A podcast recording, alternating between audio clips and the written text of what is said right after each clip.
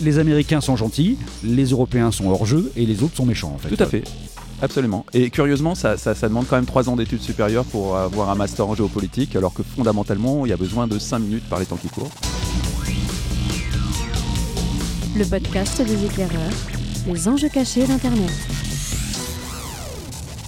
Salut tout le monde, bienvenue dans le podcast des éclaireurs du numérique. C'est le numéro 14 déjà. Merci d'avoir été nombreux d'ailleurs à écouter le numéro 13 de notre dystopie 2025. Pour le numéro 14, on va parler de trucs russes, de FaceApp en l'occurrence, qui a été beaucoup dans l'actualité aujourd'hui. On en parle évidemment avec Damien Douany. Salut Damien. Bonjour mon brave monsieur, maintenant je suis vieux grâce à c'est génial. C'est du FaceApp audio, c'est sympa comme truc.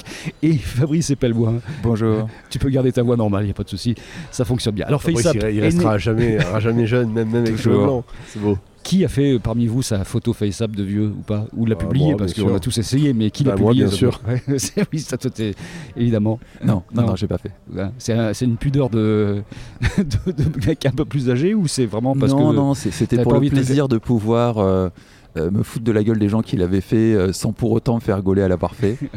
Donc euh, le, le- le- le truc se voyait venir à, à 100 mètres. Donc euh, non, je n'ai pas fait ma photo FaceApp. euh. Moi, j'ai fait de la contre-programmation. J'ai mis une photo de moi, une vraie, euh, d'il y a 20 ans, et ça a plutôt pas mal marché de faire de la contre-programmation euh, finalement sur les réseaux sociaux. Bon, Est-ce que tu moi, je, peu- moi, ouais. je l'avais déjà fait. Il y a euh, l'application, elle n'est pas nouvelle. hein, elle est Non. sortie il y a un petit moment de ça. Il y avait déjà eu une première salve de FaceApp. Absolument. euh, dont dont euh, euh, l'AI était moins, moins bonne d'ailleurs, parce que je trouve qu'honnêtement, mis de côté les problèmes de données Ouais, dont on va parler, non c'est plutôt bien foutu. C'est très bien foutu, c'est très convaincant. Mon Euh, fils m'a eu en m'envoyant une photo de lui avec une barbe de quelques jours, et j'ai vraiment cru que c'était vrai. Quoi. Donc, euh, bon.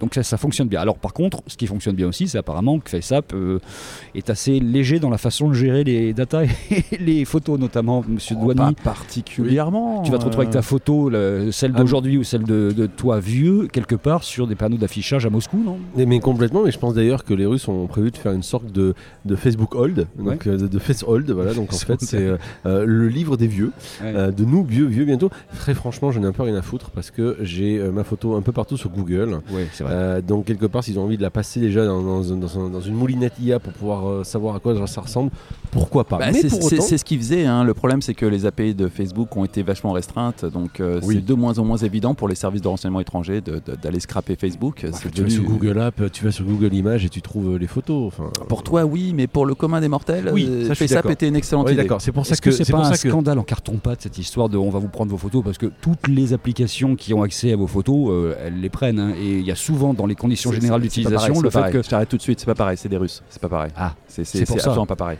C'est c'est vraiment là, c'est les Américains sont gentils, là, ce sont des Russes, ce sont des méchants. Voilà, on l'a répété 25 fois. c'est Essaye de mais c'est vrai que j'ai du mal hein, on est au numéro 14 et j'ai toujours pas percuté sur le fait que Russe, méchant. Pour- pourtant, méchant, on a tous l'âge de vraiment avoir été bien nourri à cette doctrine-là. On, était euh, jeunes euh, à l'époque du mur de Berlin. On devrait être en mesure de comprendre des choses aussi simples. Quoi. Oui. Alors donc en fait, quand c'est les Américains, ça va, c'est bon. Euh, mais quand c'est dans les constitutions générales d'un truc russe, ça fonctionne pas. Qu'est-ce qu'il faut dire de FaceApp qu'on n'a pas dit euh, jusqu'à présent? Je crois qu'on peut commencer par remercier nos amis russes. Parce que ça fait 10 ans qu'on s'évertue à dire faites gaffe, vos données perso, attention, oulala, c'est dangereux. Et là, tout d'un coup, les Russes, en l'espace de quelques mois, font infiniment mieux que nous en 10 ans. Donc Alors, il faut reconnaître le talent. Il y a un truc quand même qu'il faut reconnaître aussi, c'est que FaceApp donc, a eu une première vie. Il y a, je crois, un an, un truc comme ça. la- L'application était déjà sortie. J'avais déjà fait ma photo de vieux. L'AI était moins bonne, d'ailleurs. Donc je trouve que honnêtement, euh, ils ont fait Bah, des tu l'as entraîné. Bah, voilà, exactement, je l'ai entraîné. Je suis très heureux de voir le résultat, au moins. J'ai l'impression de, de faire quelque chose avec, avec ce truc-là. Euh, Très clairement, euh, bon, oui, comme tu le disais, moi je suis un cas particulier, euh, la photo elle est trouvable facilement sur Google Images, etc. Mais c'est vrai que pour le commun des mortels, c'est pas le cas et c'est une capacité assez facile de récupérer toutes ces datas. Pourquoi Je sais pas trop. Ça pourrait être une question à se poser. Pourquoi est-ce qu'ils récupéraient ces datas N'empêche que ce qui est intéressant, c'est qu'il y a encore un an, tout le monde s'en est foutu. De, alors que les conditions générales étaient les mêmes. Tout le monde s'est foutu du fait qu'il y a ce truc-là qui récupère. Et un an plus tard, manifestement, c'est la preuve quand même qu'il y a une sensibilisation autour de, la question des données personnelles. D'un seul coup, c'est panique à bord. Alors je sais pas s'il y a une sensibilisation particulière sur les données personnelles ou une sensibilisation particulière sur les Russes. Je pense quand même que les Russes sont plus importants que les données Ouais, personnelles. mais je pense que tu vois, la question des données commence un tout petit peu à, Oui, ça commence, ça commence, à ça rentrer commence. dans l'esprit des gens. Mais tu es d'accord euh, Je suis d'accord avec toi. Pardon, euh, les Américains ne nous feront pas de mal. Bah, on en a parlé quand on parlait dans un hors-série de, de Huawei notamment. Dès qu'on commence à sortir du champ des Américains, qu'on va vers les Russes ou vers les Chinois, on va vers les méchants de toute façon. Et par principe, ils sont méchants. Donc euh, c'est Ah un peu ça hein, l'idée c'est- aujourd'hui. C'est ça la géopolitique. C'est- euh. c'est- elle est assez simple finalement à comprendre. Bah, hein. et- Hein. je pense qu'il y a des Les, gens les qui Américains sont gentils, les Européens sont hors jeu et les autres sont méchants en fait. Tout à fait. Voilà, c'est à peu près. Absolument. C'est Et curieusement, ça, ça- ça demande quand même 3 ans d'études supérieures pour avoir un master en géopolitique, alors que fondamentalement, il y a besoin de 5 minutes par les temps qui courent.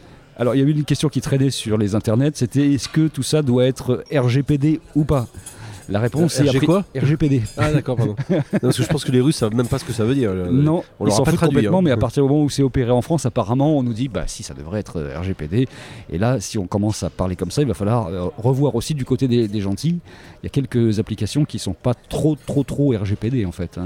Mais il n'y en a pas beaucoup qui sont totalement RGPD. hein. C'est- D'ailleurs, ils sont en train de rattraper la sauce après coup. J'ai j'ai vu passer des consentements par scroll, ce qui est, ce qui est un, un concept très intéressant. Euh, demain, on va avoir des consentements par je ne sais quoi. Par Euh, le silence peut-être. Par le silence, peut-être, oui. Tu vois, oui. ça serait bien. Kindimo consent après. Absolument. Non, alors, un truc génial. En fait, on pourra sca- scanner ton visage, ça sera ton consentement, mais il aura été scanné de. Exactement. Mais on sera bien sûr que c'est toi. Et euh, voilà. Bon, la vraie question que ça pose, c'est qu'aujourd'hui, le visage devient un domaine public. En fait, ça, c'est une vraie question parce qu'aujourd'hui, il est question aussi dans certains pays, et c'est déjà le cas d'ailleurs, d'utiliser, de, de faire de la reconnaissance faciale pour avoir euh, son marquage d'identité. Donc, de toute façon, notre visage va être quelque chose qui va circuler partout, en version réelle, en version vieux ou en version euh, virtuelle finalement. Bah, le visage, il est déjà dans les bases de données, ne serait-ce que des États, puisque quand on refait son passeport, moi je l'ai refait récemment, il est biométrique. Mm. Alors c'est génial que je gagne du temps à l'aéroport, puisque je passe au système paraf, euh, qui fait qu'automatiquement je mets mon passeport. Quand il je- marche. je scanne- quand il marche. Mais quand ça marche, ça marche bien.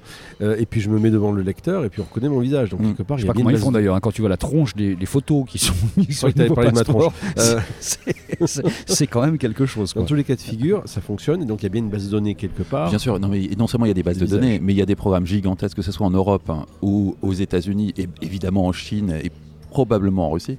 Euh, il y a d'immenses programmes hein, qui consistent à récupérer toutes ces données-là pour aller euh, concrètement surveiller et identifier les gens, notamment à travers les, réseaux de vidéosurveillance. C'est euh, le programme INDECT en Europe et le nom m'échappe aux États-Unis, mais toutes les grandes puissances ont ce genre de programme. On, on a forcément nous-mêmes ce genre de programme, tout le monde en a. Donc on- aujourd'hui, on découvre que les Russes sont en train de se constituer leur base de données. Bon, comme tout le monde, j'ai envie de dire. Vous avez vu cette histoire de la version pro là, qui était une version euh, complètement fausse, bidon. euh, ça c'est quand même dingue. Comment elle a pu passer le- les barrages cette, cette version là des, des App Store quoi? Mais elle est passée euh, de mémoire que sur le Google Play. Euh, Ah oui, mais elle bon. est passée sur, sur, sur iOS qui est un peu plus regardant. Mhm. Euh, tout simplement parce que le, le Play Store est assez, est assez ouvert. Et c'est arrivé X fois que des applications euh, fake, prenant le nom d'autres applications connues, euh, soit des sniffers ou des moyens de, de, de, de- de scraper de l'info. Ce que je constate simplement, c'est que, un, il y a des trucs contradictoires. Petit 1, euh, donc les Russes sont les méchants, ça ok. Petit 2, euh, on fait attention à ces données où tout le monde se met à hurler, hein, on dit attention à vos données, etc., etc. Mais effectivement, on a déjà tout filé à Facebook, Instagram et tout. Mais ça, c'est pas très grave. Donc il y a quand même le côté, euh, en fait, quand je récupère quelque chose, ben c'est pas très grave si je donne quelque chose de perso. Et 3, ben, le fait est que c'est quand même toujours facile de tomber dans, le- dans- dans le piège, si on peut dire, puisque il y a plein de gens. Moi, j'y suis allé, je le savais, donc Pour le grand problème. public, oui, oui. Et pour le grand public, ouais. Il y y, a- il y a quelque chose qui n'est pas passé sur euh, euh, quand c'est gratuit, c'est vous le produit. Je pense qu'il n'y a pas encore de conséquences bien visibles dans le quotidien des gens sur cette dimension-là. Et malheureusement, ça va pas tarder. Mais pour l'instant, non, ça reste un concept de geek. Euh, Les données personnelles sont pas perçues comme ayant une valeur particulière. Et surtout, c'est perçu comme étant personnel. Or, L'une des caractéristiques de céder ces données personnelles, c'est qu'on cède aussi des choses qui finalement sont pas si personnelles que ça. Le, le meilleur exemple, c'est l'ADN. Si vous cédez votre ADN à euh, 21andMe, la, la, la société. Google, bah, vous cédez aussi une partie de celle de, de- de l'ADN de vos parents, de vos frères et sœurs, et Alors, du coup, vous cédez leurs données personnelles. Justement, pour moi, si on fait une petite digression là-dessus, parce que j'ai eu un grand débat avec quelqu'un là-dessus, euh, euh, je disais c'est du même acabit que justement euh, vouloir connaître ses antécédents généalogiques, euh, Mm. génétiques en envoyant juste un peu de salive, etc. Et je disais à la personne, mais moi je ne le ferai pas, parce que ça par contre, c'est pour moi c'est la limite, au sens où une photo à la rigueur, tu me trouves sur Google Images, je m'en fous, mon ADN jusqu'à présent, a priori, on va dire peu ou prou, il est à moi ou j'ai réussi, je l'ai gardé.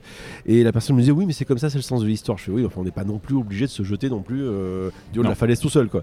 Et, euh, et très clairement, on retrouve la même mécanique FaceApp qui est amusante par le côté euh, euh, on va vous vieillir ou vous rajeunir. D'ailleurs, on constatera que c'est plutôt des mecs qui se sont euh, vieillis et les nanas euh, ne l'ont pas fait ou n'ont pas utilisé le filtre rajeunissement. Je dis ça parce que dans l'app, ce qui est intéressant, c'est que dans l'ordre des icônes, c'est vieillissement en premier pour les hommes et c'est rajeunissement en premier pour les femmes. Ah ouais. Très intéressant en termes d'usage. Si on y réfléchit Pas bien. mal, ouais. Euh, et donc Et deuxième les hommes perdent leurs cheveux d'ailleurs, et pas les femmes. ils vieillissent, euh, ouais, ils, ils blanchissent. Ouais.